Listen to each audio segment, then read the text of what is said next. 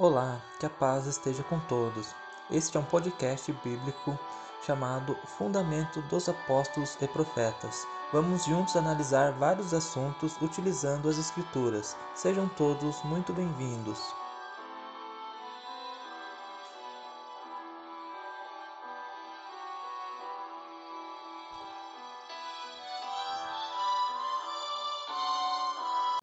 Que a paz esteja com todos, caros ouvintes, estudantes da Palavra de Deus.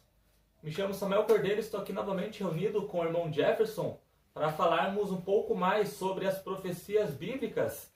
E um profeta né, muito conhecido é o profeta Daniel, que falou da história do mundo né, ali nos seus escritos. Está relatado várias profecias que perduram até hoje, né, que irão se cumprir também.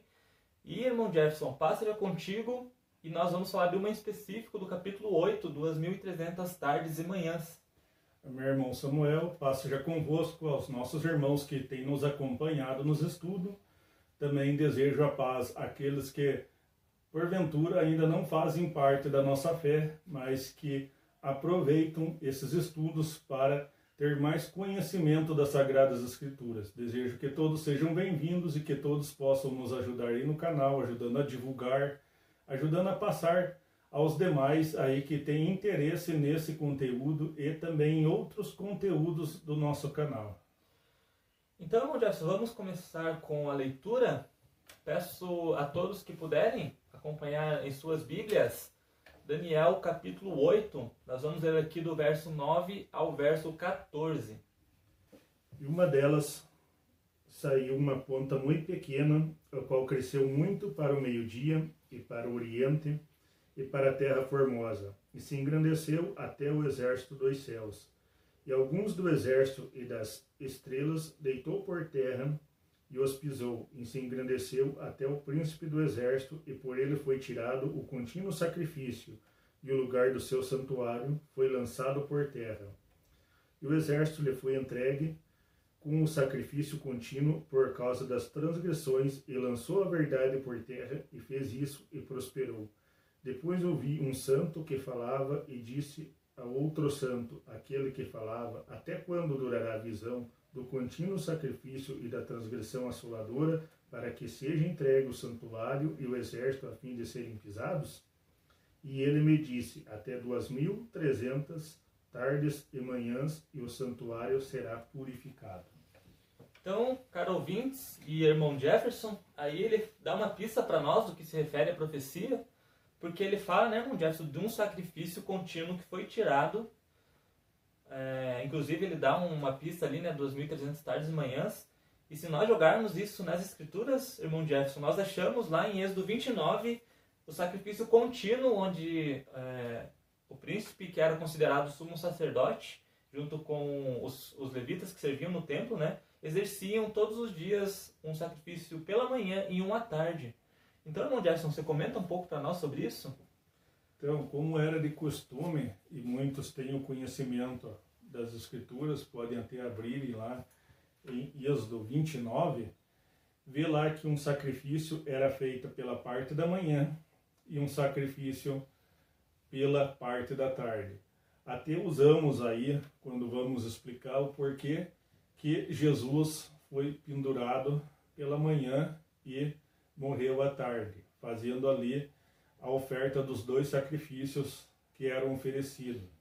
Então, ele foi pendurado, entendemos ali, mais ou menos pelas nove da manhã e morreu à tardezinha ali, bem antes do pôr do sol, e representando ali o segundo sacrifício. Então, Jesus cumpriu esse sacrifício dos dois cordeiros ali com a sua morte, o Cordeiro de Deus que tirou o pecado do mundo. Então é muito importante nós entendermos que essas 2.300 tardes e manhãs não são literalmente 2.300 dias, mas sim 1.150 dias literais. Isso porque, como era um sacrifício à tarde e um pela manhã, né? Então dois formam um dia. Aí nós pegamos a metade desse número, né, desse número, 2.300 tardes e manhãs, juntando, então, né, uma tarde e uma manhã forma um dia, chegamos ao número de 1.150 dias. E outra coisa interessante na profecia é que fala que esse homem, né, ele se levantaria contra o, o príncipe e seu exército. E, irmão Jefferson, né, caros é, estudantes, nós sabemos que na época da vigência do santuário terrestre, havia o príncipe do povo, que era o sumo sacerdote, e seu exército, né, até figurado ali como as estrelas e tal, só pode se tratar do restante dos levitas que, que tinham ali ah, os seus trabalhos definidos, né? Tinha ah, até os horários estabelecidos, os turnos, né, irmão Jefferson, que nós chamamos, os turnos ali que foi estabelecido por Davi. Então, a profecia só pode se tratar desse príncipe e desse exército, não fazendo figura, é, figuração a Jesus. Isso porque é muito claro quando fala do santuário, né, que foi interrompido o sacrifício contínuo. Então, o sacrifício de Cristo não foi contínuo, né, irmão Jefferson? Ele foi um sacrifício estabelecido para a remissão dos pecados e a partir desse sacrifício, né, nós alcançamos a vida eterna. Porém, esse sacrifício que era feito pela tarde e pela manhã, ele tinha que ser contínuo. Irmão Jefferson, é, então nós já vimos aqui, né, 2.300 tardes e manhãs figuram 1.150 dias, até como você já disse. E quando nós vamos para a história, que é muito importante no estudo das profecias, nós chegamos no Império Grego, onde um homem se levantou e na história está registrado que ele profanou literalmente o, o, o santuário lá em Jerusalém, interrompendo o sacrifício. É, irmão Samuel, nós pegando aqui, pegando aqui Daniel 8, lendo ele por inteiro, quando ali Daniel estava à beira do rio Lai, fala ali Daniel 8, fazendo a leitura inteirinha do seu capítulo, nós vamos entender ali que aquelas figuras de linguagem onde Daniel teve a visão eram o rei da Pérsia e depois vindo do Ocidente, claramente a Bíblia fala, vindo ali era o primeiro rei da Grécia, fala a Bíblia. Então é muito interessante nós notarmos certinho, aqui nós não vamos rebater nenhuma teoria teológica aí que fazem alusão de um jogando para outro, mas vamos é, apenas explicar a verdade bíblica usando um pouco da história e do calendário aqui. Então nós pegamos ali, nós vemos claramente na história, isso não precisa nem se basear em teologia e nem fazer manobras teológicas para explicar aí certas numerações.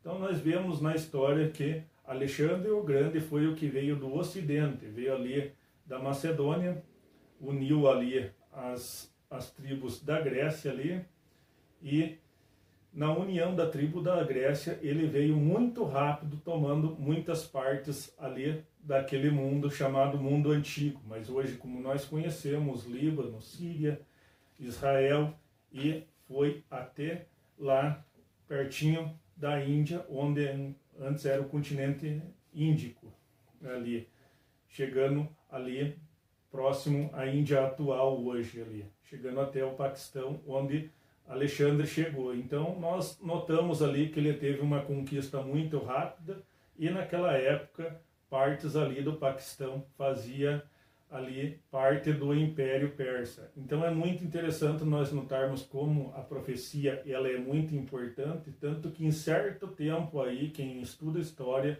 quando eles chegaram a Israel, eles viram lá que tinha uma profecia de muitos anos atrás que falava desse rei. Até Alexandre não fez nada contra o povo judeu, porque essa profecia de Daniel já falava do primeiro rei da Grécia. Claro que em outras ocasiões teve ali reis na Grécia, mas não reis com uma unidade militar como Alexandre teve. Então, esse foi conhecido como Alexandre o Grande, Alexandre Magno. Então é muito interessante notarmos que a profecia ela é claramente histórica e a história dá-se entender a profecia. Não precisamos fazer malabarismo teológico para explicar as coisas. E esse homem, né, que o irmão Gerson bem citou, que se levantou ali, né, posteriormente, dentro do Império Grego, se chama Antíoco Epífanes IV. E foi esse, né, que tomou ali Jerusalém, sacrificou animais imundos, profanou literalmente o santuário. Isso você pode pesquisar até no Google, né? jogar a, a pesquisa sobre Antigo Epífanes, e você vai encontrar justamente isso. E foi nessa época também onde surgiram o, o povo denominado como Macabeus, né? devido ao seu líder. E inclusive o relato dos Macabeus é muito importante para a gente entender essa profecia, né? porque foram eles que estavam figurados diretamente nela, eles que batalharam ali, que conseguiram recuperar toda a honra do templo, né, do santuário e o purificaram. Irmão Jesse, nós vemos aqui que no, no, no dia 15 de Quisleu, de 145, que é o ano Seleucida, né? Vamos falar aqui do, do calendário da, da época, foi quando houve essa profanação do santuário e por todo o relato de Judas Macabeu, nós chegamos agora, vou achar aqui o ano onde se, se terminou, que foram alguns anos depois, uh, 148, irmão 148 de Quisleu, é, dia 25 de Quisleu, 148, agradeço a ajuda, irmão Jefferson, que foi o tempo determinado. Se nós contarmos aí os dias, irmão Jefferson, não bate né, os 1150 dias, mas claramente nós devemos considerar é, os, os, os, meses aí que intercalam o, o calendário, pegando pelo hebraico, né, tem o 13 terceiro mês, é, claro que a profecia, como era para os judeus, então ela tratava da, da, da forma em que era medido o calendário, né, da forma que era medido a contagem dos tempos pelos judeus, mas pela história nós pegamos ali é, outro tipo de, de numeração dos anos. Então, irmão Jefferson, com todos esses meses que provavelmente foram incluídos, né, o 13 terceiro mês no calendário judaico, e os dias ali anteriores à profanação, tranquilamente nós podemos é, saber que fecha, fecha exatamente 1150 dias, porque a diferença é bem pouca, né? Quero ler aqui aos nobres que nos acompanham um estudo que a Igreja de Deus proporciona a seus membros, a nossa família da fé, como dizemos sempre, como calcular os anos Seleucidas, tendo em mente a fundação do Império Seleucida 312 anos antes de Jesus. O ano 145 dos, do calendário Seleucidas corresponde a 167 a.C. Conforme o cálculo, 145 menos 312, 167. O sacrifício ficou suspenso desde o dia 15 de Quisleu do ano 145 até o dia 25 do mesmo mês do ano 148. No dia 25 do nono mês, chamado o mês de Casleu, do ano 148, levantaram-se de madrugada e ofereceram um sacrifício conforme a lei sobre o novo altar dos holocaustos que tinham construído. Então usamos isso aqui, a base é 1 Macabeus 4,52, usamos o livro de Macabeus como registro histórico. Três anos e dez dias somam 1090 dias. 3 vezes 360, 1080, mais 10, 1090. Faltam ainda 60 dias. Considerando, portanto, duas intercalações do 13º mês no período, completa efetivamente os 1150 dias da profecia.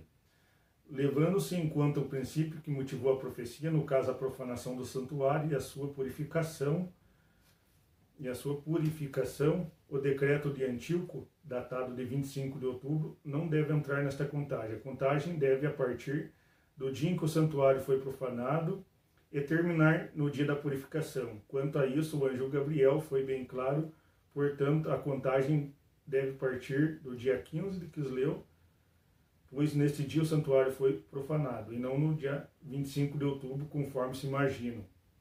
A Massorá, em estudo sobre os judeus, explica que o sistema de sacrifícios judaicos foi interrompido uma única vez na história e isso se deu no final do Império Grego. Então, seja lá quando Antíoco Epifânio estava reinando, no finzinho ali, um pouquinho antes de Roma começar a tomar aqueles lados lá da Terra Santa. Então é bem importante, né? Nós temos a noção desses calendários, né? Ali falando do, do, do 15 de Quisleu, desses meses extras, né, desse terceiro mês do calendário hebraico. Bem importante, né, estar tá atento a isso para nós podermos chegarmos à conclusão, né, para que a profecia se cumpra da maneira perfeita, como sempre é, né, calculando exatamente 1150 dias. Se você quiser saber mais sobre essa questão né, da, da contagem, nos contate, a gente pode mandar uh, um material para você ou conversar sobre isso, né?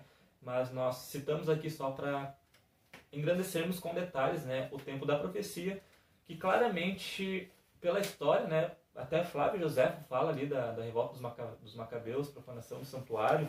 Então, irmão Jefferson, qualquer coisa que fuja disso, é, da história, que é o que prova a profecia, nós não conseguimos chegar a uma conclusão como nós chegamos aqui agora. É, é importante quando nós nos dedicamos às profecias, nobres irmãos e nobres ouvintes, que nós peguemos ali livros, livros bons, livros que não tenha nenhum viés religioso e também não venha ter nenhum viés ideológico, porque é interessante nós fazermos comparações, por exemplo, nós pegamos livro de Flávio Joséfo, nós olhamos ali vários calendários e nós olhamos a Bíblia um olhar daquele povo na época que tinha que se interpretar esta profecia, em particular aqui de Daniel 8, e nós chegamos a esse entendimento correto pelas Santas Escrituras.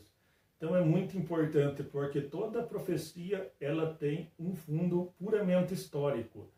Deus usou a história para mostrar o que ele queria para seu povo e o que ele quer que nós entendamos hoje a respeito da sua palavra. Então nós mais uma vez nós lhe falamos, procure estudar as profecias com um olhar histórico. A história é muito reveladora para nossos dias de hoje. A história nos mostra aquilo que nós podemos sempre entender, claro que com dedicação, com humildade ali no estudo, porque esses estudos não é feito para dizer nós somos melhores do que os outros. Nós temos o entendimento correto das Sagradas Escrituras. Isso sim, porque Deus nos propiciou isso. E até porque né, o povo de Deus sempre esteve e sempre vai estar sobre a terra até que Cristo volte. Então, de todos esses religiosos, existe uma verdade sim, e nós sempre fazemos o convite de você vir estudar conosco, né? Que o Espírito Santo revelará para você né, se nós estamos com a verdade ou não e estamos dispostos né, para todo quanto é tipo de conteúdo bíblico para nós conversarmos. Então, é bem importante, né? Muitos ainda chegam à conclusão de dias diferentes, né? Uns chegam a 1105 dias por calcularem com o calendário gregoriano, mas devemos sempre lembrar, irmão Jefferson, reforçar que a profecia é do povo judeu, então nós devemos, devemos utilizar o calendário que eles tinham na época, porque se eles usassem outro calendário, eles não chegariam ao cumprimento da profecia dos dias corretos. Então, muito importante isso, né? Não devemos misturar calendário gentil, né, dos gentios com o calendário hebreu. E somente pelo calendário hebreu nós chegamos a essa conclusão. Isso, né, porque nós temos aprendido com a Igreja de Deus já há muitos anos sobre estudos das profecias. Irmão Jefferson, é, creio que ficou bem claro, até aconselhamos os irmãos a lerem ali o capítulo 8 de Daniel inteiro, fala ali da, do surgimento do, do, da, das guerras né, entre os Medo-Persas Império Grego. É uma figuração bem, bem interessante, até o anjo ele acaba dando um pouco da amostra do que, de quem eram né, aqueles animais citados ali. Se você tiver alguma dúvida, complete com a leitura do capítulo 8, que creio que você vai se convencer do que realmente isso é o fato que ocorreu nessa profecia. Nós não fazemos aqui para não tomarmos muito seu tempo né, e para que possamos resumir o entendimento de uma maneira bem rápida. Irmão Jefferson, mais alguma consideração sobre esse tema para encerrarmos? É importante nós analisarmos que esse se chama de período interbíblico. E mais uma vez nós falamos para você, leia inteirinho Daniel 8, você que tem interesse na profecia, o próprio anjo ali dá a visão e o próprio anjo ali dá a sua revelação a Daniel. Então é muito importante analisar Daniel 8 inteirinho ali do reinado de Belsazar, apareceu-me uma visão a mim, Daniel diz, depois daquela que me apareceu no princípio. Então, muito interessante que uma visão está desassociada das outras ali que ele teve, então não tem como fazer associação a outra tipo ali de profecia. Essa é uma profecia única e específica para aquele povo. Então é isso, caros ouvintes. É, se você tem dúvidas, se você quer mandar uma pergunta bíblica referente a qualquer outro tema, nos contate pelo WhatsApp, pelo e-mail, nós vamos responder você em vídeos, né? É, ou pessoalmente, conforme você preferir. E estamos à disposição, né, para interagir também com os que têm nos acompanhado. Então é isso, irmão Jefferson, deseja paz e até o próximo estudo. Paz ser contigo, irmão Samuel, paz seja convosco a todos os nossos irmãos e ouvintes e nos ajudem aí deixando o seu like aí e compartilhando esses vídeos. Paz seja convosco. Paz seja convosco e até a próxima.